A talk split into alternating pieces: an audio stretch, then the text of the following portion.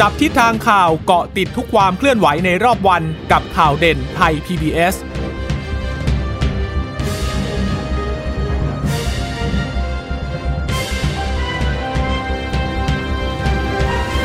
สวัสดีค่ะ สวัสดีค่ะ ตอนรับคุณผู้ฟังสู่ข่าวเด่นไทย PBS นะคะ เราพบกันเป็นประจำทุกวันจันทร์ถึงศุกร์บ่ายๆแบบนี้ค่ะ อัปเดตข้อมูลข่าวสารที่เกิดขึ้นในรอบวันนะคะ เช่นเคยกับดิฉันจีราชาตาเอี่ยมรัศมีและคุณพึ่งนภาคล่องพยาบาลค่ะ ค่ะ สวัสดีคุณผู้ฟังนะคะ ที่รับฟังเราผ่านทางสถานีวิทยุที่เชื่อมโยงสัญญาณจากไทย PBS ด้วยนะคะ ก็ติดตามกันเป็นประจำวันนี้นะคะ เอ่อ ไปไปๆมาๆนี่ก็จะ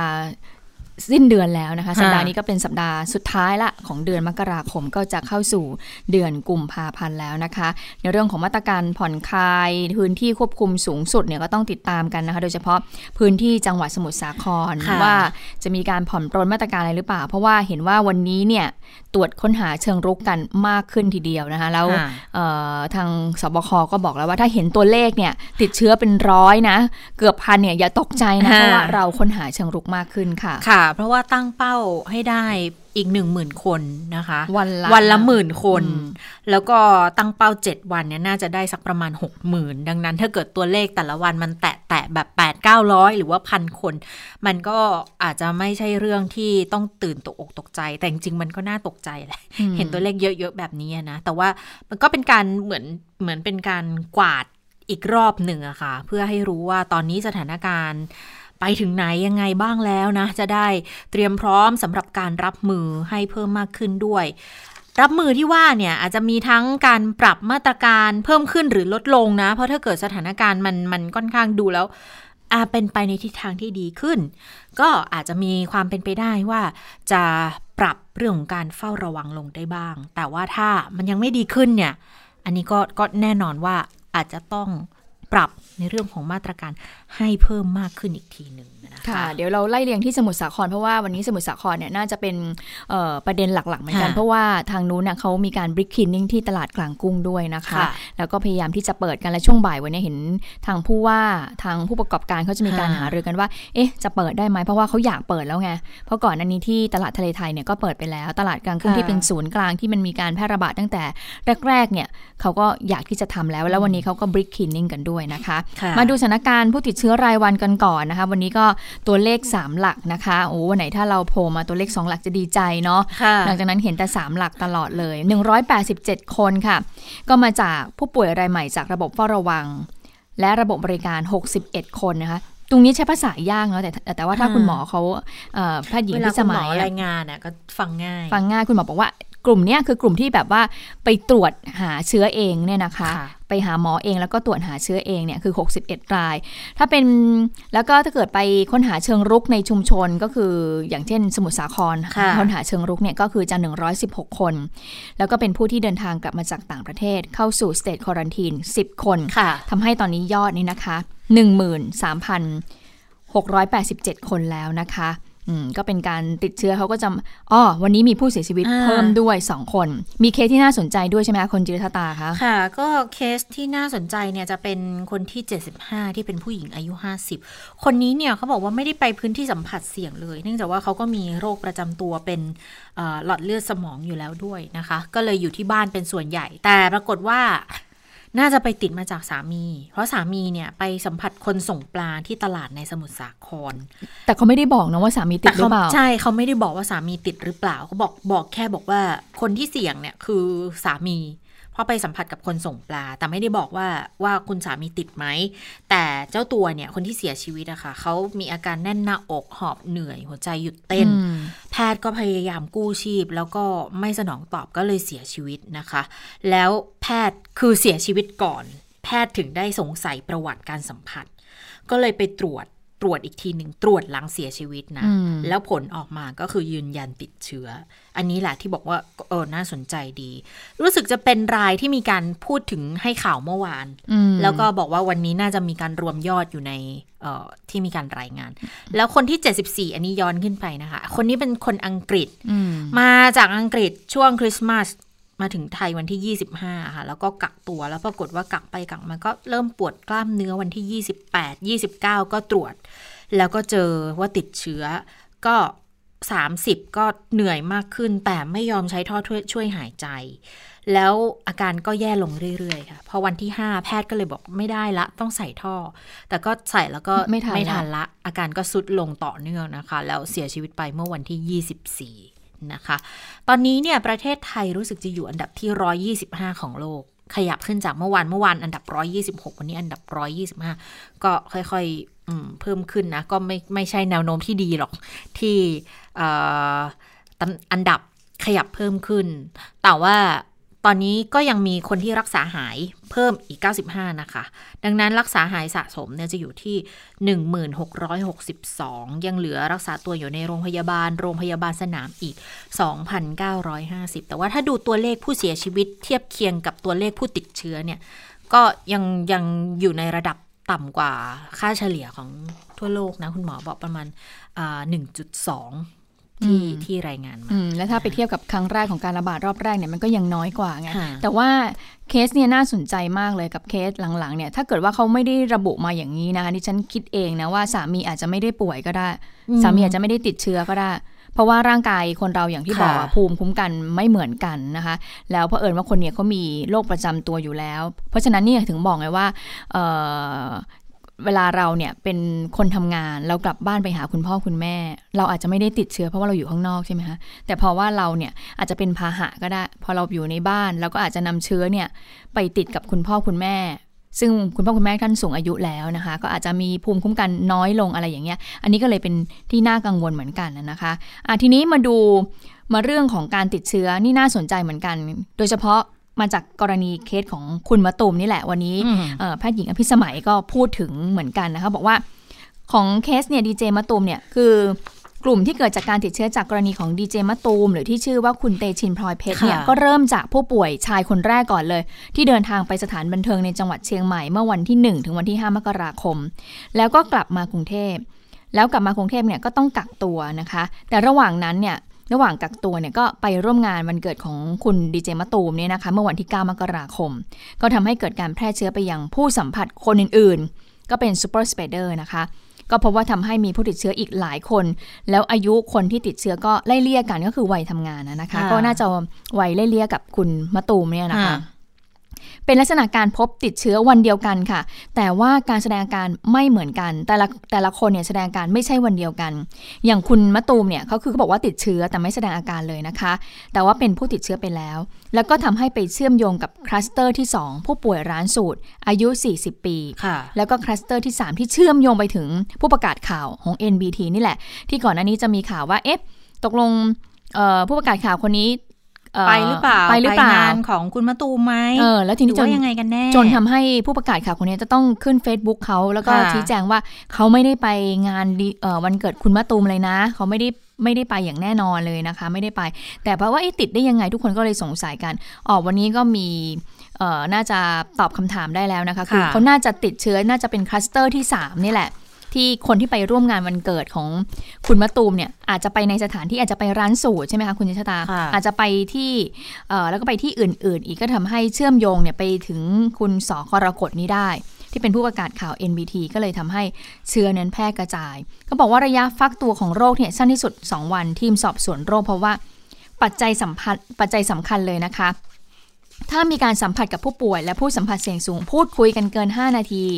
แล้วก็อยู่ในพื้นที่ที่อากาศไม่ถ่ายเท แล้วก็ไม่สวมหน้ากากอนามัย ก็สามารถติดเชื้อได้อืมอืมงานวันเกิดเราก็ไม่รู้นะคุณจิรทัศน์เข้าไปดูไหมเขางานวันเกิดเขาได้มีการโพสต์ไม่ได้ไทม์ไลน์ย้อนหลังเอ้ยมีการเข้าไปโพสต์ดูของเก่าๆใช่ไหมลักษณะไม่ได้น่าจะดูอะแต่ว่าลักษณะของการปาร์ตี้จัดงานวันเกิดก็น่าจะเป็นสถานที่ปิดอยู่แล้วแหละไปโรงแรมค่ะอืมเขาจัดจัดคือเป็นอาจจะเป็นห้องอาหารห้องจัดเลี้ยงอะไรที่โรงแรมเนี่ยแหละอืม ไม่แน่ใจเหมือนกันว่าว่ายังไง แต่จริงๆในไทม์ไลน์เขามีบอกไว้นะ ว่าเป็นโรงแรมไหนโรงแรมไหนค่ะนก็ก็คือเลยเดากันว่า อ่า อันนี้อาจจะเป็นสถานที่ปิดก็อาจจะมีการพูดคุยกันนะคะอยู่กันเกิน 5 นาที อากาศไม่ถ่ายเท ก็เลยทำให้เกิดการติดเชื้อกันได้นะคะ นอกจากนี้คุณหมอแพทย์หญิงอภิสมัยเนี่ยก็ยังพูดถึงการตรวจค้น เชิงรุกค้นหาเพิ่มเติมด้วยโดยเฉพาะในพื้นที่สมุทรสาครนะคะ ค่ะ ที่สมุทรสาครเนี่ยวันนี้อธิบายยาวเหมือนกัน ก็ส่วนหนึ่งก็อธิบายที่กรุงเทพกรณีเคสคุณมาตูมเนี่ยแหละแล้วก็เคสของผู้ประกาศข่าวเนี่ยนะคะ แล้วก็อีกเรื่องหนึ่งที่มีการให้ข้อมูลค่อนข้างละเอียดอยู่เหมือนกัน นั่นก็คือกรณีที่สมุทรสาคร เพราะว่ายังคงค้นหาเชิงรุกกันวันละหมื่น ล่าสุดเนี่ยสมุทรสาครเขาติดเชื้อ 5,480 คนนะคะ ส่วนกทม คุณหมอบอกว่า 700 ซึ่งก็แซงขึ้นมาเป็นอันดับ 2 เรียบร้อยแล้วนะ ก็ยังคงมีการติดเชื้อกันอยู่เพิ่มขึ้นต่อเนื่องนะคะ สมุทรสาคร พอติดเชื้อสะสมตอนนี้ 5,480 แล้วเนี่ย ดังนั้นมาตรการของที่สมุทรสาครและทั่วประเทศยังคงเข้มข้นอยู่ ระดมสัพพกำลังทั้งในและนอกพื้นที่เลย ไปช่วยกันค้นหาเชิงรุกในชุมชนในหอพักในสถานประกอบการนะคะ สัปดาห์นี้จะให้ได้วันละหมื่น ซึ่งถ้าเกิดวันละหมื่นเนี่ยก็อนุมานเอาว่าจะต้องเจอผู้ติดเชื้อที่ค่อนข้างสูง คุณหมอบอกเลยว่าบ่ายวันนี้อาจจะเห็นตัวเลขผู้ติดเชื้อ ซึ่งต้องรอทางสสจนะ เขาเปิดเผยออกมาบอกว่า อาจจะถึง 800 กว่ารายเลยค่ะ ไปฟังเสียงอธิบายของแพทย์หญิงอภิสมัยกันค่ะ มาตรการของสัปดาห์นี้ของทั้งสมุทรสาครและเข้มข้นทั้งประเทศนะคะ ตั้งแต่ 25 ถึง 31 มกราคม เราจะเห็นการระดมสัพพะกำลัง คัดกรองเชิงรุกในชุมชนค่ะ ไม่ว่าจะเป็นในส่วนของสถานประกอบการโรงงานขนาดเล็กกลางใหญ่นะคะ หรือว่าตลาดชุมชน หอพักอะไรต่างๆ จังหวัดสมุทรสาครจะระดมกำลังทั้งในพื้นที่และนอกพื้นที่ วันนี้มีการพูดคุยกันด้วยนะคะว่าอาจจะขอกำลังแพทย์ทหารเข้าไปช่วยด้วย ซึ่งก่อนหน้านี้มีโรงเรียนแพทย์ มีโรงพยาบาลเอกชน มีชุมชนเข้ามาช่วยกันอย่างหนักหน่วงแล้วนะคะ แต่ว่ายังพยายามที่จะตรวจค้นกันต่อไป สมุทรสาครเนี่ยนะคะ การค้นหาเชิงรุกในสัปดาห์นี้ จะทำให้ได้ประมาณวันละหนึ่งหมื่นค่ะ นั่นหมายความว่าเรามีโอกาสที่จะเจอผู้ติดเชื้อใน ตัวเลขที่ค่อนข้างสูง บ่ายนี้เนี่ยนะคะ ถ้าท่านรอการถแถลงของจังหวัดท่านอาจจะได้เห็นตัวเลขที่ขึ้นไปสูงถึง 800 กว่ารายนะคะ ขอให้ติดตามตัวเลขในช่วงนี้อย่างกระชั้นชิด โดยเฉพาะในสัปดาห์นี้ที่จะมีการเร่งระดมการตรวจค้นหาเชิงรุกค่ะ คือในส่วนของตัวเลขสบคจะมีการตัดยอดที่เที่ยงคืน แต่ในส่วนของจังหวัดเนี่ยนะคะจะมีการรายงานที่อาจจะ เป็นตัวเลขที่อัปเดตยิ่งขึ้น ในส่วนของบ่ายนี้นะคะ ตัวเลขจะอยู่ที่ประมาณ 800 ราย แต่หลังจากนี้นะคะ ตัวเลขจะมีการปรับให้เป็นตัวเลขเดียวกัน เพื่อให้การกำหนดมาตรการเป็นไปอย่างดีที่สุดค่ะเดี๋ยวจะปรับตัวเลขให้ตรงกันนี่ ก็ไม่รู้ว่า แล้วทีนี้สบครายงานนี่ตัวเลขจะเป็นยังไงบ้างเนาะหรือว่าเขาจะรายงานเช้าบ่ายอย่างนี้ ปกติเขาก็รายงานเป็นอย่างนี้อยู่แล้วนะ แต่ว่าถ้าส่วนใหญ่เนี่ยที่ดิฉันเข้าไปดูเนี่ยที่สมุทรสาครเขาจะรายงานตัวเลขเขาว่าอัปเดตขึ้นมาตอนเย็นตอนเย็นนี่แหละประมาณช่วงห้าหกโมงที่ทางจังหวัดเนี่ยเขาแถลงและหลังจากนั้นเนี่ยสบคเนี่ยจะเอาตัวเลขเนี่ย ก็คือไปแถลงอีกวันหนึ่ง เพราะฉะนั้นพรุ่งนี้อาจจะได้เห็นตัวเลขที่มันสูงขึ้นนะคะจากทางสมุทรสาคร เพราะว่าตั้งเป้าไว้นะคะคะแล้ววันนี้ก็มีการแต่ว่าที่ตะกี้คุณหมอเขาบอกไงว่าเนี่ยเดี๋ยวอาจจะปรับตัวเลขให้มันตรงกัน ก็เลยงงว่าอาสรุปสบคจะต้องรายงานเช้าบ่ายอีกหรือเปล่า เพราะว่าถ้าเป็นตัวเลขเช้ามันแน่นอนว่ามันอาจจะ หรือว่าเขาต้องทำงานให้ให้คือรวบรวมตัวเลขตอนแรกคุณหมอบอกว่าจะตัดที่ที่เที่ยงใช่ไหมคะ ก็เป็นไปได้ว่าเดี๋ยวคงจะมาตัดที่ห้าโมงเย็นหรือเปล่า คือหลังจากที่สสจของแต่ละจังหวัดเขารายงานมาก่อน หรือเปล่าตัวเลขมันจะได้ตรงกัน แล้วมันอาจจะช่วยลดความสับสน เดี๋ยวต้องดูอีกทีว่าว่าจะออกมาในลักษณะไหนนะคะ ค่ะ ส่วนตลาดกลางกุ้งที่ทางจังหวัดก็ตั้งเป้าไว้ว่าจะเปิดในวันที่ 27 มกราคมนี้นะคะ เมื่อช่วงเช้าที่ผ่านมาก็มีการ brick cleaning day กันก็มีการทำความสะอาดก็เป็นการร่วมมือของทางผู้ประกอบการ แล้วก็ทางจังหวัดในพื้นที่ แต่ว่าก่อนหน้านี้ที่จะมีการ brick cleaning day เนี่ยเมื่อสัปดาห์ที่แล้วั้งเมื่อวันศุกร์เนี่ยเขามีการค้นหาเชิงรุกเนี่ยในกลุ่มแรงงานข้ามชาติที่อยู่ในตลาดกลางกุ้งเนี่ยกลุ่มสุดท้าย 1,200 คน รอบแรกเนี่ยดิฉันยังจำได้เลยว่าคุณพัทรพรเนี่ยรายงานเข้ามาบอกว่าติดเชื้อเนี่ยสี่สิบคน แต่ว่าวันนี้เนี่ยคุณพัทรพรรายงานใหม่ละ ก็คือว่ามีพบผู้ติดเชื้อเนี่ย จากกลุ่มสุดท้ายเนี่ยนะคะพันสองคนเนี่ยมีผู้ติดเชื้อเนี่ยเพิ่มขึ้นมาเป็นหลักร้อยเลยก็คืออยู่ที่ 113 คน ก็เลยทำให้เป็นตัวเลขที่น่าเป็นห่วงเหมือนกันว่าเอ๊ะตกลงจะกลับมาเปิดอีกไหมเพราะว่านี่ยังค้นหาเชิงรุกก็ยังพบผู้ติดเชื้ออยู่นะคะะช่วงประมาณนี้แหละค่ะ ตอนนี้น่าก็จะมีการหารือกันอยู่ระหว่างทางจังหวัดแล้วก็ผู้ประกอบการว่า จะกลับมาเปิดหรือเปล่าแต่ดิฉันคาดเดานะ คาดว่าน่าจะเลื่อนออกไปก่อนคิดว่าคงจะยังไม่ได้เปิดอืมเพราะว่าถ้าตัวเลขผู้ติดเชื้อยังคงสูงอยู่แบบเนี้ยแล้วก็เราเห็นจากสภาพที่คุณพัทราพรเขารายงานมาก็เห็นคือในพื้นที่ที่ยังใช้เป็นสถานที่แบบกักยังไม่ให้แรงงานเขาออกมานะก็ยังค่อนข้างแออัดอยู่นะ แล้วยิ่งเวลาเขาไม่ได้ทำงานหมายความว่าเขาก็ออกไปไปไหนไม่ได้ใช่ไหมใช่ ก็ต้องอยู่กันในวงเนี่ยถ้าอืมถ้าเกิดว่าใครสักคนหนึ่งมีเชื้ออยู่ในร่างกาย แล้วมันไม่แสดงอาการไม่ได้แสดงอาการมาตั้งแต่ต้น แต่ว่าคือวันดีคืนร้ายมันอาจจะเชื้อมันอาจจะแข็งแรงขึ้นมาอย่างเงี้ยใช่ไม่รู้เหมือนกันว่ามันมีความเป็นไปได้มากน้อยแค่ไหน ก็เลยเพิ่งเพิ่งที่จะมาแสดงอาการกันอย่างเงี้ย มันมีความเป็นไปได้ไหมอืม แต่ว่ายังไงก็ตามการอยู่แออัดอะมันก็เป็นส่วนเป็นความเสี่ยงอยู่แล้วแหละที่จะยากพบผู้ติดเชื้อดิฉันบอกเลยว่ายาก เพราะว่าที่สมุทรสาครเนี่ยเขาแรงงานส่วนใหญ่เขาอยู่กันแบบค่อนข้างที่จะแออัดกันอืมเนื่องเนื่องจากว่าสังคมเขาเป็นอย่างนั้นอยู่แล้ว ของผู้ประกอบการใช่ใช่ของแรงงานข้ามชาติเนี่ยเขาเป็นอย่างนั้นอยู่แล้วนะทีนี้วันนี้คุณหมอก็เลยรายงานเหมือนกันบอกว่า เมื่อค้นหาเชิงรุกมากขึ้น พบผู้ติดเชื้อมากขึ้น เราก็ต้องมีการเตรียมเรื่องของโรงพยาบาลสนาม factory quarantine ให้มากขึ้นนะคุณหมอบอกว่าตอนนี้เนี่ยโรงพยาโรงพยาบาลสนามเนี่ยเปิดใช้แล้วเนี่ยนะคะค่ะ1,091 เตียงค่ะนะคะแล้ววันพรุ่งนี้ก็จะเปิดอีก 400 เตียง แล้วก็วันที่ 29 มกราคมเนี่ยทางนายกอบตก็จะเปิดอีก 1,000 เตียง แล้วก็ยังมีการเสนอให้โรงงานสถานประกอบการเนี่ยใช้เป็นโรงพยาบาลสนามอีก 2,000 เตียง รวมๆแล้วก็จะมีประมาณ 3,000 เตียงนะคะเอ่อซึ่งคุณหมอบอกว่าการพบผู้ติดเชื้อเอ่อ หลายร้อยรายเนี่ยก็เป็นไปตามแผนที่คาดการเอาไว้ ยืนยันว่าเราพร้อมรับมือสถานการณ์นี้นะอืมก็เลยเหมือนกับว่าเหมือนกับพูดให้ประชาชนนั้นได้เข้าใจกันก่อนนะว่าสถานการณ์ค่ะที่เกิดขึ้น ในในอันใกล้เนี่ยจะเป็นอย่างไรจะได้ไม่ต้องตื่นตระหนกอะนะคะ ค่ะ แต่ว่ามันไม่ไม่ตื่นคือยากเหมือนกันนะยากยากคือเราเห็นตัวเลขบอกว่าเดี๋ยวจะมีอีก 800 เราก็แบบไม่ค่อยสบายใจแล้วล่ะ ถ้าวันนี้ 800 แล้ววันพรุ่งนี้มันจะเพิ่มเป็นพันสองพันหรือเปล่าเพราะตรวจกันวันละหมื่นคนแบบเนี้ยแล้วพื้นที่อื่นอีกล่ะใช่ไหมถ้าถ้าแค่สมุทรสาครบอกว่าตรวจหมื่นเจอ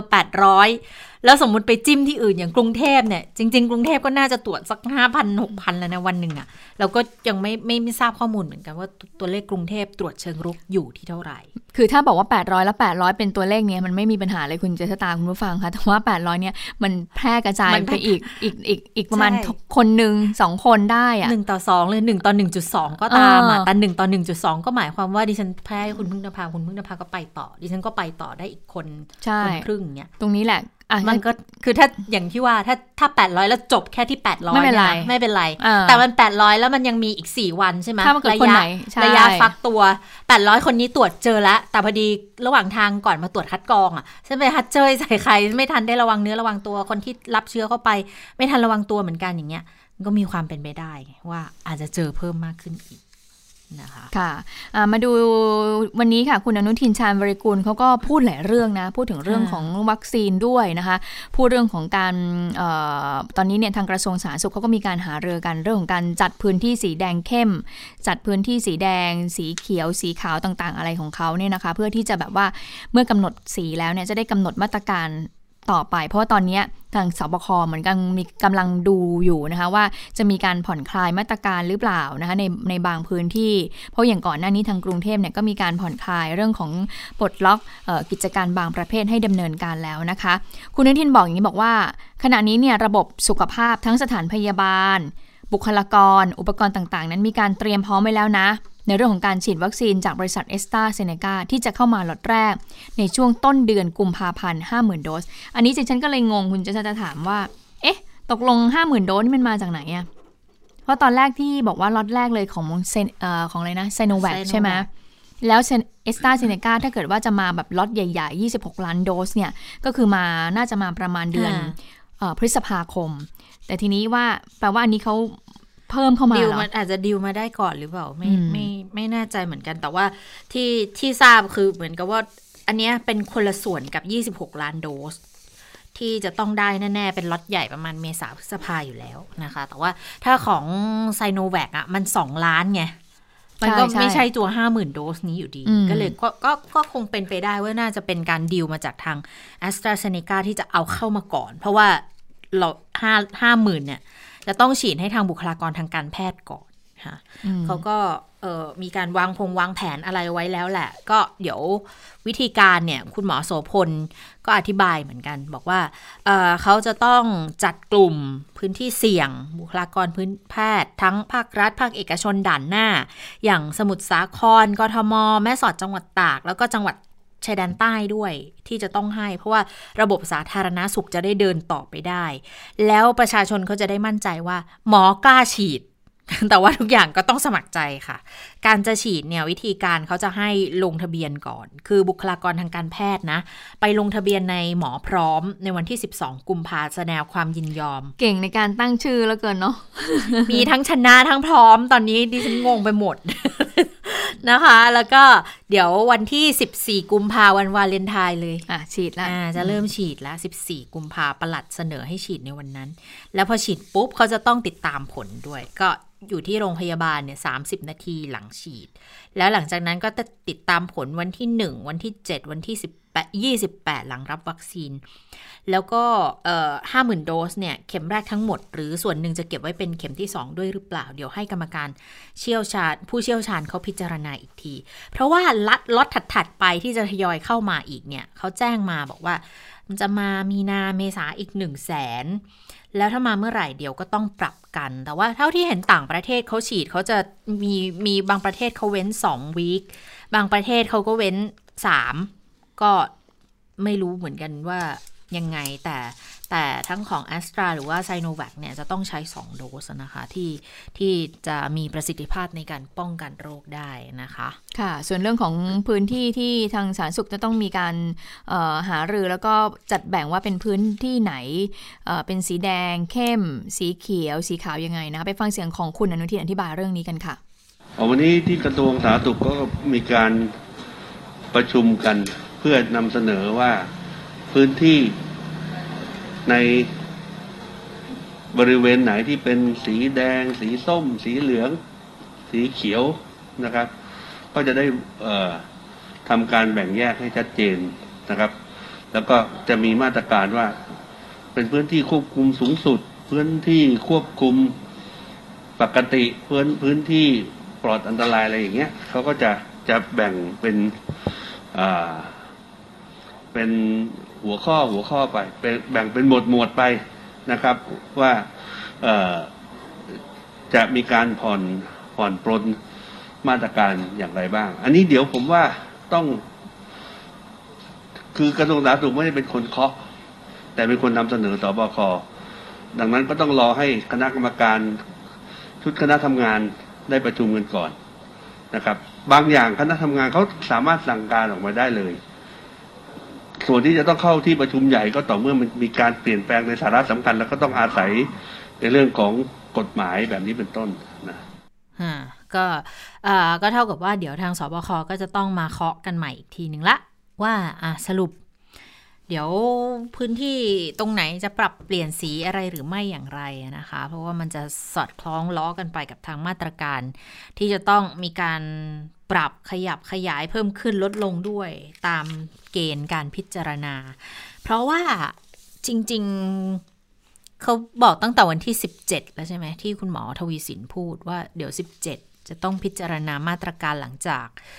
ประกาศเพิ่มยกระดับ การควบคุมขึ้นมาตั้งแต่วันที่ 4 มกราคม ไปครบวันที่ 17 แล้วก็ดูถึงสิ้นเดือน ว่าจะเอายังไงกันนะคะอันนี้ก็อาจจะเป็นการทำข้อมูลเพื่อที่จะรองรับในเรื่องของการพิจารณาเกี่ยวกับมาตรการต่างๆ ด้วย นะคะค่ะมาดูวัคซีนแต่เป็นวัคซีนการเมืองนะคะที่เกี่ยวเนื่องกับทางการเมืองด้วยนะคะวันนี้นายกรัฐมนตรีเนี่ยก็มีการพูดเรื่องนี้หลังจากที่ประชุมสภากลาโหม เกี่ยวกับการชุมนุมที่เกี่ยวเนื่องกับวัคซีนโควิด -19 นายกก็บอกว่ามันยังไม่ใช่เวลานี้นะ ต้องเข้าใจว่าการที่จะใช้วัคซีนเนี่ยต้องการมีการตรวจสอบให้ชัดเจน เพราะว่าต้องระมัดระวัง แล้วก็ดูผลข้างเคียงที่อาจจะเกิดขึ้นด้วย ขณะนี้เนี่ยก็ทำตามไทม์ไลน์อยู่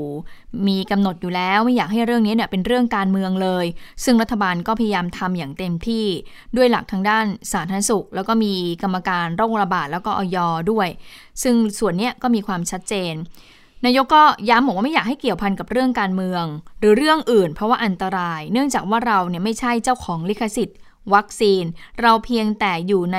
วงโซ่ของการผลิตเท่านั้นและของบริษัทเอสตาซิเนกาภายนอกและการนำเข้ามาเนี่ยมันจำเป็นต้องมีโรงงานในการผลิต ซึ่งเป็นการรับจ้างการผลิตบริษัทเอสตาซิเนกา ขออย่านำไปเกี่ยวข้องกับสถาบันอะไรทั้งสิ้น ให้เป็นเรื่องของการดำเนินธุรกิจไป เนื่องจากบริษัทนี้เนี่ยก็เป็นบริษัทที่อยู่ในพระปรมาภิไธยด้วย รัฐบาลก็จำเป็นต้องขอพระราชทาน เพื่อเข้ามาอยู่ในการพิจารณาการผลิตวัคซีนด้วยนะคะขณะเรื่องของงบประมาณ ก็ดำเนินการทั้งสิ้นในการเพิ่มขีดความสามารถ ตอนนี้ก็มีอยู่หลายโรงงานที่เสนอมาผลิตวัคซีน แล้วก็ได้ตรวจสอบทุกโรงงานแล้วก็พบว่ามาตรฐานที่ดีที่สุดเนี่ยก็คือ สยามไบโอไซอันคือสิ่งที่อยากชี้แจงให้ทราบเนี่ยไม่ได้เกี่ยวอะไรทั้งสิ้น อยากให้เข้าใจตรงนี้ ส่วนเรื่องของการชุมนุมก็เป็นเรื่องธรรมดา แต่ว่าอย่าให้เกิดผลกระทบกับคนอื่นเลยนะคะ อันนี้นายกก็ย้ำทีนี้ผู้สื่อข่าวถามว่าต่อไปนี้จะมีการบังคับใช้กฎหมายมาตรา1นึทุกคนหรือเปล่า นายกบอกว่ามันคนละเรื่องกันนะ ต้องเข้าใจก่อนว่ากฎหมายเนี่ยมีทุกมาตราที่ผ่านมาในช่วงแรกเนี่ยได้ให้โอกาส ไม่ได้ใช้มาตรา1นึ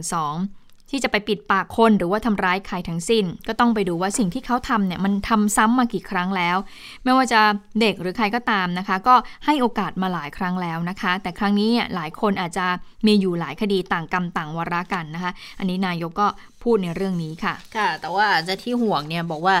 ถ้ามีการชุมนุมแล้วจะไปกระทบทำลายฉีดวัคซีนเอาไว้ไหมพลเอกประยุทธ์ก็บอกก็นั่นน่ะสิ ก็อย่าเอามาเกี่ยวกับการเมืองไหมล่ะ วันนี้การเจรจาการตกลงก็เป็นไปได้ด้วยดี พอมีข่าวประโคมกันมาเรื่อยๆ เดี๋ยวก็จะเกิดความหวาดระแวง คือนายกก็เน้นย้ำบอกไม่อยากให้มันมาอยู่ในเรื่องของการเมือง ดังนั้น นักการเมืองก็ต้องระวังด้วย พูดจาอะไรต่างๆ ออกไปทำให้เกิดผลกระทบเนี่ย ตอนนี้คาดว่าเราชี้แจงทำความเข้าใจได้นะคะ เพราะฉะนั้นคนของเราเองก็อย่าทำในเรื่องนี้ เรามีผลกระทบกับคนทั้งประเทศนะคะ แล้วการที่จะได้รับวัคซีนเพื่อฉีดตามไทม์ไลน์ที่วางเอาไว้เนี่ย ถ้าเกิดความเสียหายทุกคนก็ต้องรับผิดชอบด้วย ไม่งั้นรัฐบาลก็ทำอะไรไม่ได้ ส่วนกรณีที่คุณธนาธรจึงรุ่งเรืองกิจประธานคณะก้าวหน้าเนี่ยเรียกร้องให้เปิดรายละเอียดเอกสารการจัดซื้อวัคซีนเนี่ยพลเอกประยุทธ์ก็บอกว่า ก็รายละเอียดก็ไปว่ากันในสภา มีคนชี้แจงอยู่แล้ว เมื่อย้ำบอกว่า คุณธนาธรเขาบอกว่าพร้อมขอโทษถ้าเข้าใจผิด คุณประยุทธ์ก็บอกว่า ไม่ต้อง ผมคิดว่าผมไม่ได้ผิดอะไร อืม อืม ก็เป็นประเด็นที่นายกเอามาพูดกันในสัปดาห์นี้นะทั้งที่สัปดาห์ที่แล้วก็เป็นประเด็นที่คุณธนาธรนั้นเปิดเรื่องนี้ขึ้นมานะคะ มาดูผลกระทบโควิด -19 กันหน่อย โดยเฉพาะเรื่องของการท่องเที่ยวคุณผู้ฟังคะแน่นอนว่าผลกระทบเนี่ยจริง ๆ แล้วเนี่ยระบาดรอบแรกเนี่ยเราก็ได้รับผลกระทบไปแล้วนะคะ ดูเหมือนจะเริ่มเดีขึ้นละประชาชนก็เริ่มมั่นใจที่จะไปท่องเที่ยวในต่างประเทศ ในประเทศมากขึ้นแล้วนะแต่เผอิญว่ามีระบาดรอบ2องก็ทำให้ตอนนี้สถานการณ์ท่องเที่ยวนั้น ค่อนข้างที่จะ แย่ลงเลยทีเดียวนะคะ คุณยุทธศักดิ์สุภศรผู้ว่าการท่องเที่ยวของประเทศไทยก็บอกว่า ถ้าหากสถานการณ์เนี่ยยังไม่คลี่คลาย ยังมีการควบคุมกิจกรรมทางเศรษฐกิจอยู่ในขณะนี้ แล้วก็จำกัดการเดินทางของผู้คนด้วยเนี่ยนะคะ ก็ประเมินเบื้องต้นว่าอาจจะส่งผลทำให้รายได้จากการท่องเที่ยวหายไป ไม่น้อยกว่าเดือนละ 4.6 หมื่นล้านบาททีเดียว แล้วก็มองด้วยว่าถ้าหากยืดยื้อถึง1ไตรมาสเนี่ยสูญเสียรายได้เป็นหลักแสนล้านบาทเลยนะ แต่ว่าคุณผู้ว่าการทททก็ยังบอกว่า แต่การระบาดครั้งนี้เนี่ยก็ดีกว่าครั้งก่อนหน่อย เพราะว่ามีมุมมองการจัดการที่ดีขึ้น มีความสามารถในการตรวจค้นหาเชิงรุกมากขึ้นนะคะ ความตื่นตระหนกก็น้อยกว่ารอบแรก รวมถึงความรุนแรงของโรคที่น้อยลงด้วย เช่นเดียวกับความพร้อมของสาธารณสุขที่มีมากขึ้นด้วย แล้วก็ความพร้อมของวัคซีนที่กำลังจะชัดเจนขึ้นละ ตรงนี้ก็เลยบอกว่าอาจจะเป็นข้อดีหน่อยก็เลยทำให้ ดูเหมือนตัวเลขจะเยอะใช่ไหมแต่ว่ามันมีเรื่องของความพร้อมในในส่วนต่างๆ เหล่านี้นะคะ มันก็เลยทำให้สถานการณ์มันอาจจะดูไม่ไม่รุนแรงมากไปมากยิ่งขึ้นนะคะ นอกจากนั้นก็ยังมีข้อมูลจากธนาคารประเทศไทยด้วยค่ะ โดยระบุว่าถ้าสถานการณ์การระบาดยืดเยื้อเนี่ยการท่องเที่ยวก็จะมีความเสี่ยง ความเสี่ยงเมื่อท่องเที่ยวมีความเสี่ยงแล้วผลกระทบยังไงคะ ก็คือผลกระทบไปถึงลูกจ้างในสาขาโรงแรม ก็จะตกงานเพิ่มขึ้นประมาณ 1 0 0 0 0แสนคนทีเดียว เยอะทีเดียวนะคะ ขณะที่สสว ก็ประเมินว่า สสวนี่คือสำนักงานส่งเสริมวิสาหกิจขนาดกลางและขนาดย่อมก็ประเมินว่า SME ภาคการท่องเที่ยวและที่เกี่ยวเนื่องเนี่ย90,000 กว่าคน แล้วมีการจ้างงานอีก3ล้าน2แสนคนโหค่อนข้างจะเยอะทีทีที่เกี่ยวเนื่องกันนะ และถ้ารวมธุรกิจที่เกี่ยวข้องไปอีก ตัวเลขจะมากถึง 3 เท่าเลยนะ หรือว่าคิดเป็นการจ้างงานถึง 10 ล้านคน ที่ได้รับผลกระทบ ดังนั้นจะฟื้นภาคการท่องเที่ยวได้เนี่ย รัฐจำเป็นต้องช่วยเหลือเอกชนให้อยู่รอดก่อนนะคะ อืมอันนี้เป็นเป็นเป็นลูกโซ่เลยนะ ลูกโซ่เลยอะแล้วพอกลุ่มนี้ตกงานการจับจ่ายใช้สอยก็น้อยลงก็ไปสะเทือนกับห่วงโซ่อุปทาน อุปสงค์อุปทานห่วงอื่น ๆ อีกนะคะ อันนี้ก็ถือว่าเป็นประเด็นที่น่ากังวลอยู่ไม่น้อยทีเดียวนะ แต่ว่ามันก็อาจจะเป็นโอกาสหนึ่งที่จะทำให้ฝ่ายที่เกี่ยวข้องเนี่ย เขาได้วางโครงสร้างเศรษฐกิจของไทยในยุคใหม่เพราะว่าเมื่อเราเห็นแล้วว่าเราพึ่งพานอกประเทศมากเกินไป อย่างการท่องเที่ยวก็พึ่งพาตลาดต่างประเทศเยอะ อย่างเรื่องของการส่งออกสินค้าต่างๆ ก็พึ่งพาการส่งออกนอกประเทศเยอะอย่างเงี้ยนะคะ พอมันมีปัญหาแล้วมันเป็นห่วงโซ่มาจากต่างประเทศสะดุดไปปุ๊บเนี่ยก็ต้องมาดูแล้วว่า เดี๋ยวต่อไปคุณจะต้องทำยังไง ที่จะทำให้ผลกระทบถ้าเกิดมันมีปัญหานอกประเทศเนี่ย ผลกระทบจะได้ลดน้อยบรรเทาเบาบางลง หรือว่าถ้าเกิดปัญหามันเกิดในประเทศ เราจะได้มีจากต่างประเทศเข้ามาช่วยเหลือได้นะอาจจะต้อง balance กันเพิ่มมากขึ้น อันนี้เมื่อสักครู่เนี่ยพูดถึงเกี่ยวกับการขอเปิดเอกสารที่เกี่ยวข้องกับข้อมูลสัญญาวัคซีนโควิดนะคะที่คุณธนาธรทวงถามมานะก็รับลูกกันเป็นทอดๆ เพราะว่าอย่างคุณวิโรจน์ ลักขณาอดิศรสส.บัญชีรายชื่อและโฆษกพรรคก้าวไกลนะคะวันนี้เดินทางไปที่ กระทรวงสาธารณสุข ไปยื่นหนังสือต่อปลัดกระทรวงค่ะ ไปขอข้อมูลเกี่ยวกับสัญญาตกลง และเงื่อนไขผูกพันระหว่างรัฐบาลกับบริษัทแอสตราเซเนกาจำกัด แล้วก็ทางสยามไบโอไซเอนซ์จำกัดด้วย เกี่ยวกับเรื่องของการจัดหาและการซื้อวัคซีนป้องกันโควิด -19 ก็คุณวิโรธบอกว่าอันนี้ทำได้ เพราะว่าเป็นไปตามพรบข้อมูลข่าวสารนะคะ ขั้นตอนนี้ทางคุณอนุทินก็ให้สัมภาษณ์กับสื่อมวลชนไปแล้ว บอกว่าถ้าต้องการข้อมูลเนี่ยก็ทำได้ตามหลักเกณฑ์อันนี้ ดังนั้นคุณวิโรธก็เลยเดินทางไปขอข้อมูลเพื่อประโยชน์ต่อสาธารณะ คุณวิโรธก็บอกว่าใช้สิทธิ์ความเป็นประชาชนค่ะ มาตรวจสอบว่าภาษีและงบประมาณแผ่นดินเนี่ยถูกนำไปใช้ในการจัดซื้อวัคซีนอย่างคุ้มค่าโปร่งใสจริงไหม ขอข้อมูลก็คือ 1. สัญญาระหว่างรัฐบาลกับบริษัทสยามแอสตราเซเนกาจำกัดที่ระบุการจัดซื้อ เงื่อนไขการส่งมอบ เงื่อนไขราคาเงื่อนไขข้อผูกพันต่าง 2 ก็คือขอสัญญาระหว่างรัฐบาลกับบริษัทสยามไบโอไซเอนซ์จำกัด ที่ระบุเงื่อนไขการจัดซื้อ เงื่อนไขการส่งมอบ เงื่อนไขผูกพันต่างๆ 3. สัญญาระหว่างบริษัทแอสตราเซเนกาจำกัด กับทางสยามไบโอไซเอนซ์จำกัด ที่มีผลกระทบต่อรัฐต่องบประมาณต่อประชาชน อย่างเช่น ราคาเปรียบเทียบระหว่างราคาที่บริษัทสยามไบโอไซเอนซ์จำกัดจะขายให้รัฐบาลไทย เทียบกับราคาที่บริษัทสยามไบโอไซเอนซ์จำกัดวางแผนจะขายให้กับประเทศอื่นเป็นต้น คุณวิโรจน์บอกว่า ก็รวมไปถึงหลักเกณฑ์การคัดเลือกผลการคัดเลือกการสนับสนุนบริษัทสยามไบโอไซเอนซ์จำกัดของรัฐบาล ข้อมูลเงินสนับสนุนที่รัฐบาลอุดหนุนให้กับบริษัทด้วย แล้วก็รายละเอียดการสนับสนุนว่ารายการไหนเป็นเงินเท่าไหร่ เดิมเนี่ยเขาทราบมาว่ารัฐบาลไทยสนับสนุนสยามไบโอไซเอนซ์600 ล้าน แล้วต่อมาก็เปลี่ยนเป็น 1,449 ล้าน ขอทราบเหตุผลรายละเอียดสนับสนุนเพิ่มเติม เพราะว่างบกลางในการจองวัคซีนจากแอสตราเซเนกา มีวงเงินสำหรับบริหารจัดการวัคซีนรวม 2,084 ล้าน ก็เลยอยากจะรู้รายละเอียดว่าบริหารจัดการอะไรยังไงบ้างนะคะ ค่ะ ไปต่อที่เรื่องการพิปรายกันบ้างวันนี้ ทางสสพักร่วมฝ่ายค้านก็ได้มีมติยื่นเรื่องต่อประธานสภาผู้แทนราษฎรแล้วนะคะ วันนี้เนี่ยหกพักฝ่ายค้านเนี่ยก็มาถแถลงเเรียงหน้ากันเลยนะคะ ก็เริ่มจากคุณสมพงษ์อมรวิวัฒสสเชียงใหม่ ซึ่งเป็นหัวหน้าพักร่วมฝ่ายค้านก็เป็นผู้ที่ถแถลงนะคะ ก็บอกว่า 6พักร่วมฝ่ายค้านก็ได้ยื่นอภิปรายไม่ไว้วางใจรัฐมนตรีเป็นรายบุคคลจำนวน 10 คนนะ คือนายกเนี่ยแน่นอนอยู่แล้วนะคะ แล้วก็มีรัฐมนตรีเนี่ยเป็นรายบุคคล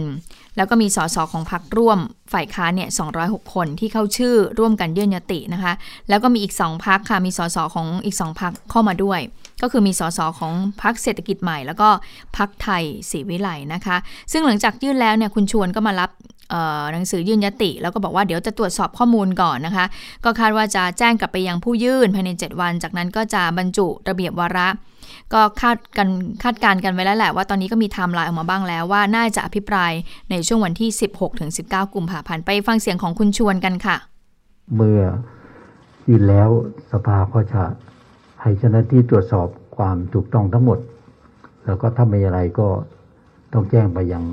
ผู้เสนอภายใน 7 วัน หลังจากนั้นก็จะดำเนินการเพื่อบรรจุเข้าสู่ระเบียบภาระเป็นเรื่องด่วน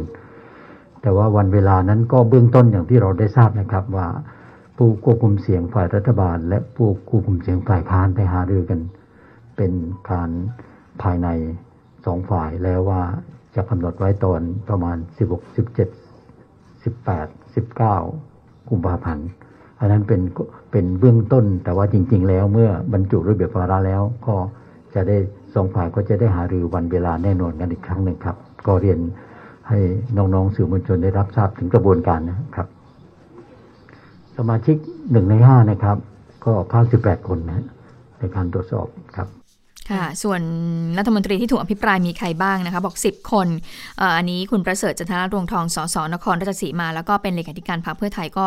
บอกเอาไว้ด้วยนะคะ แน่นอนค่ะมีพลเอกประยุทธ์จันทร์โอชานะคะค่ะเห็นบอกว่าก็ทางพรรคร่วมฝ่ายค้านเนี่ยจะพุ่งเป้า4-5วันเนี่ยจะบอกว่าจะพุ่งเป้านายกคนเดียวเลย1-2วันนะใช้เวลา 2 วันเลยนะ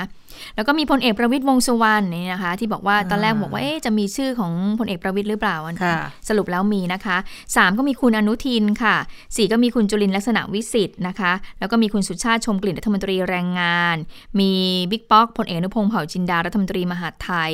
มีรัฐมนตรีศึกษา คุณนัทพลทิพย์สุวรรณ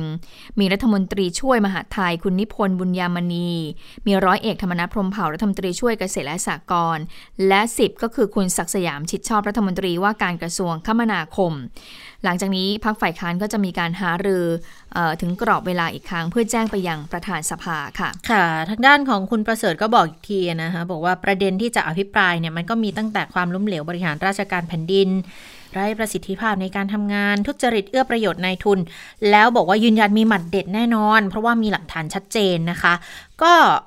ยอมรับบอก การอภิปรายเนี่ยล้มรัฐบาลไม่ได้ แต่เชื่อว่าข้อมูลการอภิปรายเนี่ยจะเรียกศรัทธาคืนจากประชาชนได้นะคะ แล้วก็เชื่อมั่นบอกว่าการอภิปรายครั้งนี้เนี่ยไม่มีปัญหาเรื่องการแบ่งเวลาเหมือนครั้งที่แล้ว เดี๋ยวจะตั้งวอรูมติดตามเรื่องของการอภิปราย เรื่องของตัวผู้อภิปราย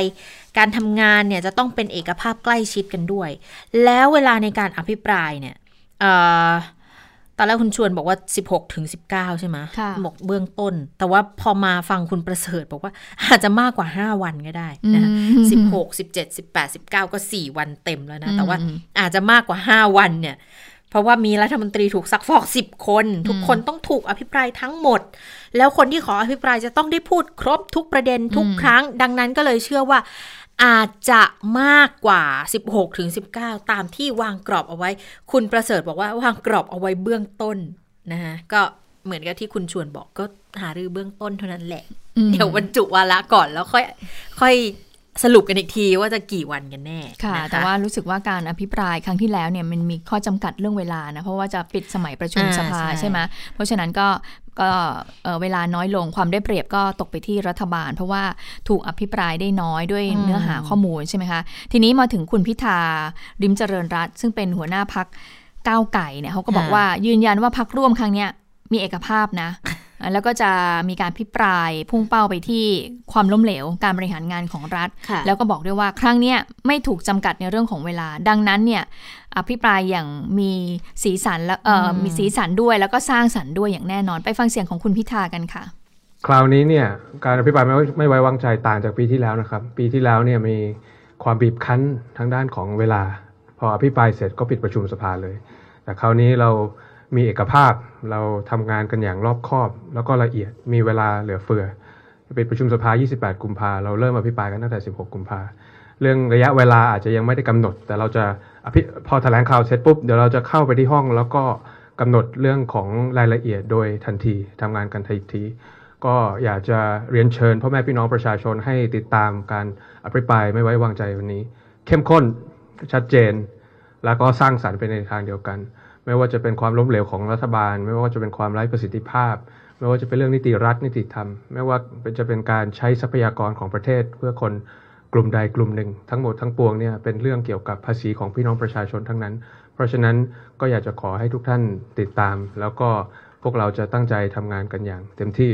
อ่าอีกคนหนึ่งที่ยืนยันบอกว่าครั้งนี้เต็มที่ไม่มีมวยล้มแน่ ๆพลตำรวจเอกเสรีพิสุทธิ์เตมียเวทนะคะ พูดยังไงไปฟังกันค่ะ ไอ้คราวนี้จะมีมวยล้มล้มอะไรต่าง ๆ ไม่อะไรเงี้ยนะความจริงมันไม่มีอะคราวที่แล้วก็ไม่มีพรรคฝ่ายค้านเราทำงานร่วมกันเต็มที่นะครับ ขออย่างเดียว ขอให้สภาวางตัวเป็นกลางนะครับ อย่าไปเอ็นเอียงเข้าข้างฝ่ายรัฐบาลล่ะ เพราะท่านก็รู้อยู่แล้วว่าสภามาจากพรรคไหน ถูกไหมคราวที่แล้วที่ว่าเอ็นเอียงเป็นไงครับ ผมจะอภิปายเรื่องการถวายสัตว์ซึ่งทุกท่าน ก็ชัดเจนว่ามันถวายสัตว์ไม่ครบ ก็ไม่ยอมให้ผมอภิปรายนะ ทั้งประธานรองประธานที่ขึ้นมาทำหน้าที่นะทั้งฝ่ายค้านต่างๆ ตั้งตัวขึ้นมานะครับ คอยประท้วงผมทุกวินาทีอะไรต่างๆเหล่านี้นะครับ เพราะนั่นคือใบเสร็จที่แท้จริงในการที่จะล้มรัฐบาลได้ แต่ว่าก็หัวกันถึงขั้นว่ายังไงก็ไม่ให้เสรีอภิปรายอะไรต่างๆทำนองนั้น ถึงขนาดนะ บอกว่าถ้าผมจะอภิปรายจะเชิญผมออกนอกประชุมนะซึ่งคือผมไม่ได้สนใจหรอกออกนอกประชุมมันเป็นเรื่องเล็กนะแต่ภาพพจน์ของสภามันเสียหายนะครับอืมต้องดูนะเห็นบอกว่าเดี๋ยวจะมีอ่าอีกอีกอีกสองพักที่เข้าร่วมค่ะใช่ไหมคือเศรษฐกิจใหม่กับพักอ่าไทยศิวิไลไทยศิวิไลนี่คือของคุณคุณนะเต้คุณเต้คุณเต้มงคลกิจนะเนี่ยก็ไปไปมามาๆนะเดี๋ยวเดี๋ยวสไปรุปเดี๋ยวมาเขาอยู่ฝ่ายอะไร แล้วแต่ใจแล้วแต่ช่วงเวลา แล้วแต่แล้วแต่ผลประโยชน์ของอ่าประชาชนอย่างนี้หรือเปล่านะคะอืมอะแต่ว่าอย่างไทยศรีวิไลเออไม่ใช่เศรษฐกิจใหม่ก็ก็ก็คุณ คุณมิ่งขวัญมิ่งขวัญอืมอ่า คุณมิ่งขวัญอะดีนิดนึงค่ะ คุณชะตาเขาค่ะบอกว่ามีสงสัยเหมือนกันเขาบอกว่าทำไมไม่มีชื่อผู้ที่ถูกอภิปรายเนี่ย มีเอ่อชื่อของรัฐมนตรีว่าการกระทรวงพลังงานเลย นะคะรัฐมนตรีว่าการกระทรวงพลังงานอะดิฉันใครนะ สุพัฒนพงศ์ว่าคะไม่ใช่คุณสุพัฒนพงษ์นั่นอ๋อใช่ใช่ใช่เป็นรองนายกด้วยอ่านะคะคุณประเสริฐจันทร์ลงทองเลขาธิการพรรคเพื่อไทยก็บอกว่า พิจารณาแล้วเห็นว่ายังมีน้ำหนักหลักฐานไม่เพียงพอ ที่จะอภิปรายไม่ไว้วางใจได้ ยืนยันว่าไม่เกี่ยวข้องกับผลประโยชน์ใดๆทั้งสิ้นเลยนะ และส่วนจำนวนผู้ถูกอภิปราย 10 คนที่ที่มีการมองว่าเอ๊ะค่ะมันมากเกินไปหรือเปล่า คุณประเสริฐจันทร์ลงทองบอกว่าอย่าดูที่ตัวบุคคล ให้ดูที่เนื้อหาการอภิปราย เพราะว่าผู้ถูกอภิปรายล้วนมีประเด็นทั้งสิ้น เบื้องต้นเนี่ยเพื่อไทยนะคะเฉพาะเพื่อไทยเนี่ยค่ะวางตัวผู้อภิปรายไว้ 15ถึง16 คน ลดลงจากครั้งที่แล้วที่วางไว้ 30 กว่าคนค่ะ ค่ะ มาดูคดีดังที่เกิดขึ้นในระยะนี้คดีที่เกี่ยวข้องกับทาง อ่าอาญากรรมนะก็มีเคนมผง แต่ว่าเดี๋ยวก่อนไปเคนมผงมีเรื่องหนึงไอซ์หีบเหล็กจำชื่อได้ไหมอ๋อคะวันนี้นี่คนที่ไปฆ่าแล้วก็ยัดหีบเหล็กอะอืมฆ่าคนฆ่าผู้หญิงใช่ไหมคะใช่ค่ะเอ่อล่าสุดเนี่ยมีคำพิพากษาจำคุกนายอภิชัยองค์วิสิทธิ์หรือว่าไอซ์หีบเหล็ก 25 ปี ปรับอีก7 5 0 0 0 0 อันนี้เป็นความผิดพรบยาเสพติดให้โทษค่ะ เพราะว่าในช่วงวันที่ 1 ถึง 14 มกราคม 63 เนี่ยจำเลยมีเม็ดแอมเฟตามีน ชนิดเม็ด 2,200 เม็ด และชนิดเกล็ด 1 ถุง น้ำหนักรวม 267.869 กรัมเอาไว้ในครอบครองเพื่อจำหน่าย โดยไม่ได้รับอนุญาตนะคะ แต่ว่าอันนี้เป็นคดีล่าสุดที่ตัดสินนะ แล้วก็มีคดีก่อนหน้านี้ถูกตัดสินไปแล้ว 2สำนวนก็ให้นับโทษต่อกันไปเลยนะคะ 25 ปีด้วยกัน ส่วนเคนมผงเนี่ยล่าสุดวันนี้ตำรวจควบคุมตัว เขาบอกว่าเป็นลูแปงไต้หวัน เป็นฉายาลูแปงไต้หวัน ชื่อนายโชวายเชินผู้ต้องหาชาวไต้หวันนะคะ บอกว่าเป็นคน ผสมสูตรนี่แหละ เคนมผงเนี่ยนะคะ ทางพลตำรวจเอกสุวัสด์แจ้งยอดสุขพบตรวันนี้ลงมาแถลงเองเลยนะคะ ก็บอกว่าตำรวจสืบทราบบอกมีตัวการใหญ่จำหน่ายเคนมผง แล้วก็สืบสวนจนไปจับกลุ่มผู้ต้องหาได้เป็นชาวไต้หวันอายุ 38 ปี จับได้ที่ห้องพัก ย่านดังชื่อออคอนโดชื่อดังย่านอโศกเลย ยึดยาเสพติดได้หลายประเภทด้วยกัน แล้วขยายผลตรวจค้นที่พักของผู้ต้องหารายนี้ 3 แห่ง มีทั้งที่จังหวัดเชียงใหม่ แล้วก็มีห้องพักย่านสุขุมวิท 50 แล้วก็ห้องพักย่านอโศกด้วยโอ้แต่ละที่แพงๆทั้งนั้นเลยอืมอ่าก็บอกว่าผู้ต้องหารับสารภาพบอกว่าเข้ามาอยู่ในไทยเพื่อจำหน่ายยาเสพติด มีการผสมสูตรเป็นของตัวเองค่ะ ก็คือนำยาเสพติดหลายชนิดมาผสมกัน แล้วก็บอกว่า ที่ที่ที่เสียชีวิตเนี่ยคือเอาไปเสพผิดวิธีส่งผลให้ถึงแก่ชีวิต เบื้องต้นเนี่ยเขาไปตรวจสอบประวัติก็ได้ความว่าผู้ที่ตกเป็นผู้ต้องหาเนี่ยนะคะเข้ามาในประเทศไทยตั้งแต่ปี 2555 แล้วเชื่อว่าเข้ามาอย่างไม่ถูกต้องด้วย แล้วพอเข้ามาปุ๊บ ก็อยู่ในเมืองไทยมาโดยตลอดเลย แล้วก็พบด้วยว่าดำเนินการคนเดียวค่ะ แต่ทีนี้ตำรวจจะประสานไปยังตำรวจไต้หวันด้วย เพราะต้องขยายผลถึงเครือข่าย ต้องหาความเชื่อมโยงกลุ่มผู้ค้ารายย่อยและกลุ่มลูกค้าด้วย เพราะว่าไปพบว่าผู้ต้องหาเนี่ยเขากระจายยาเสพติดส่วนหนึ่งผ่านสังคมออนไลน์ แล้วก็ตามแหล่งเที่ยวต่างๆด้วย แล้วเชื่อว่าบางส่วนเอาไปขายต่างประเทศด้วยจากนั้นก็นำตัวไปฝากขัง ตรวจค้นห้องเนี่ย ไปพบเคตามีน กว่า 2 กิโลกรัมอืมเฮโรอีนอีก 8 กิโลกรัม กิโลกรัมเลยนะคะ ไอซ์อีก 2 กิโล ยาอีอีก 379 เม็ด โคเคนอีก 11 กรัม LSD หรือว่าสแตมมรณะอีก 48 แผ่น ยานอนหลับอีก 200 เม็ด แล้วก็มีอุปกรณ์ผสมสารเสพติดทำเป็นเคนมผง แล้วก็อาวุธปืน 9 มม เครื่องกระสุนอีก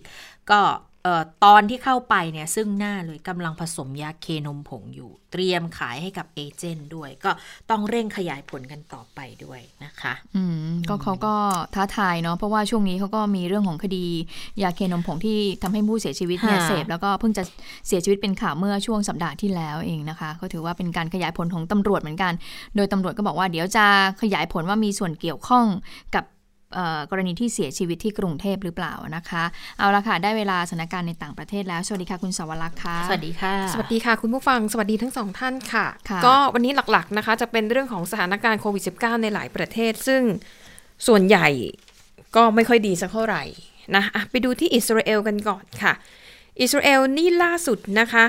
นายกรัฐมนตรีเบนจามินเนทันยาฮูประกาศปิดสนามบินนานาชาติค่ะ ห้ามเที่ยวบินทั้งขาเข้าขาออก คือมีผลตั้งแต่วันนี้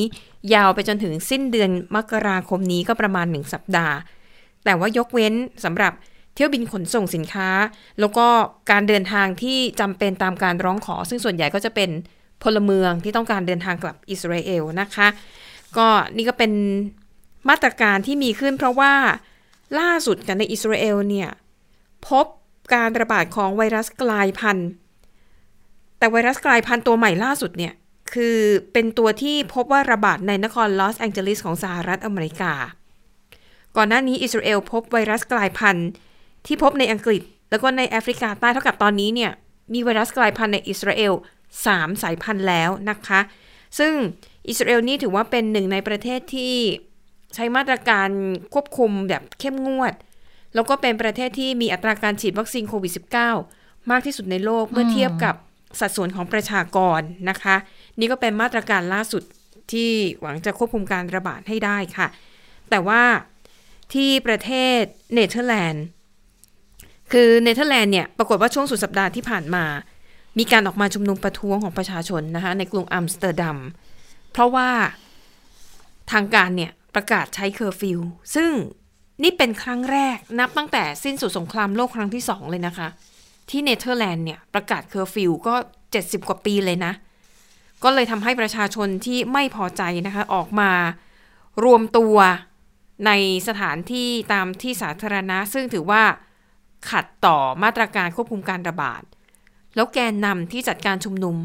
ก็เป็นเจ้าของร้านอาหารนะคะ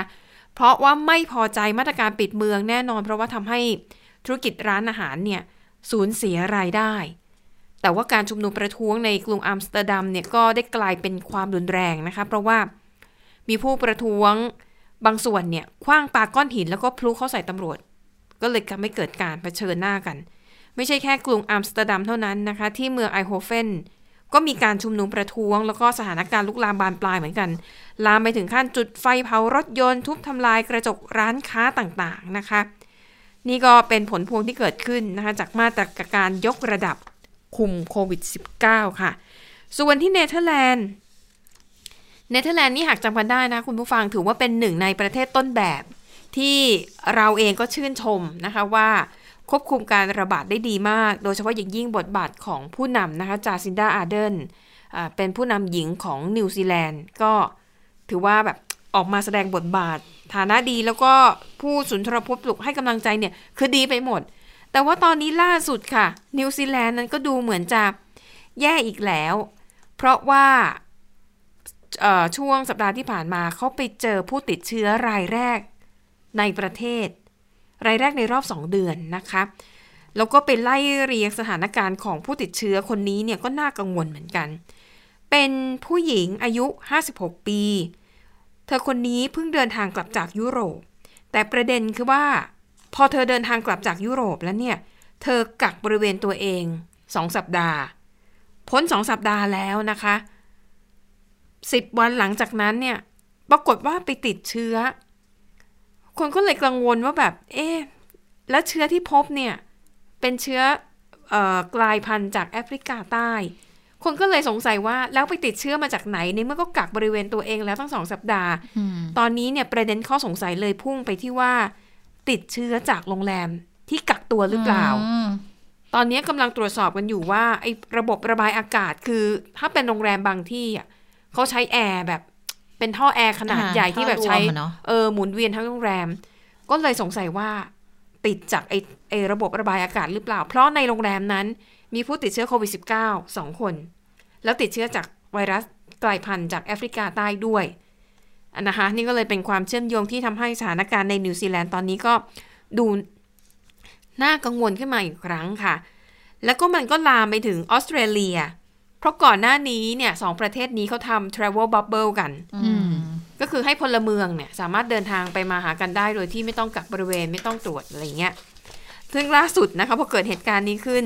กระทรวงสาธารณสุขของออสเตรเลียค่ะ ก็บอกว่าโอ้โหมีความกังวลมาก แล้วก็กลัวว่าการระบาดที่พบในนิวซีแลนด์เนี่ย เดี๋ยวมันจะลามเข้ามาในออสเตรเลียด้วยไหมก็เลยสั่งระงับ Travel Bubble ทันที แต่ว่าระงับแค่ 72 ชั่วโมงเท่านั้นนะคะ เพื่อที่จะขอประเมินสถานการณ์ดูก่อน แล้วก็สืบสาวไล่เรียงที่มาที่ไปว่าติดเชื้อได้ยังไงอะไรยังไงนะคะ ดังนั้น Travel Bubble ตอนนี้ พักไว้ก่อน 72 ชั่วโมง ส่วนชาวนิวซีแลนด์ที่มีแผนจะต้องเดินทางไปออสเตรเลียในช่วง 3 วันข้างหน้าเนี่ย ขอให้ทบทวนใหม่ ว่าจำเป็นไหมที่จะต้องเดินทางนะคะ แต่ถ้าหากว่าฉันจำเป็นจริงๆฉันต้องไปไม่ไปไม่ได้ ไม่เป็นไร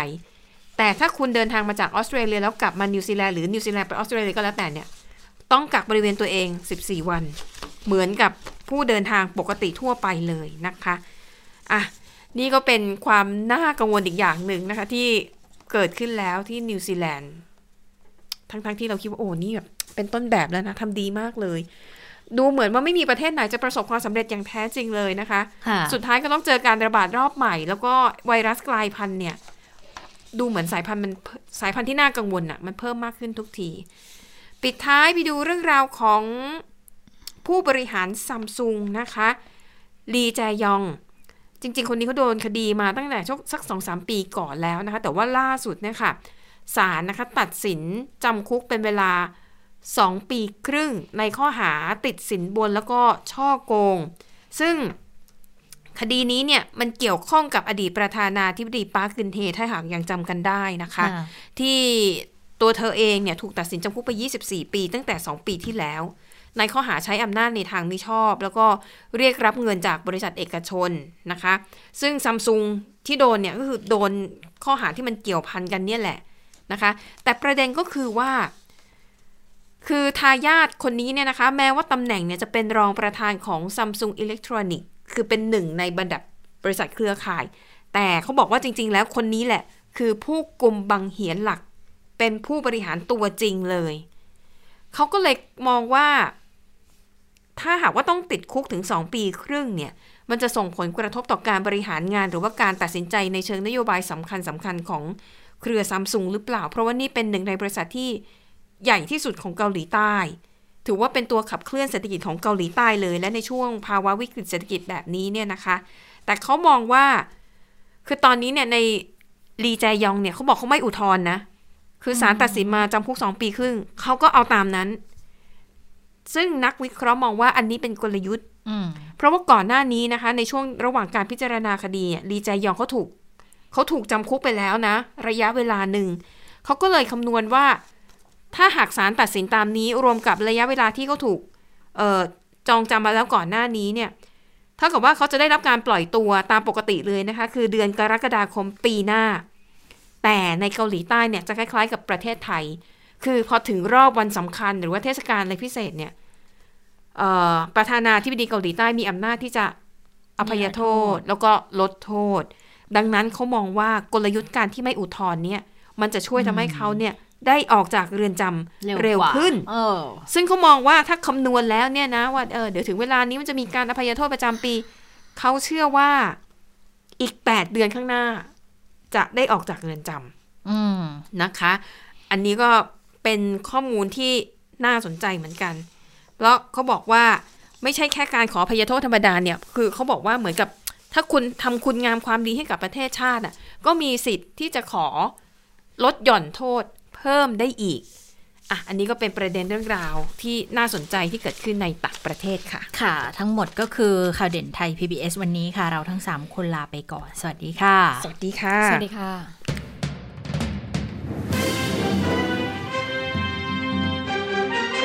ติดตามข่าวเด่นไทย PBS ได้ทุกวันจันทร์ถึงศุกร์เวลา 15 นาฬิกา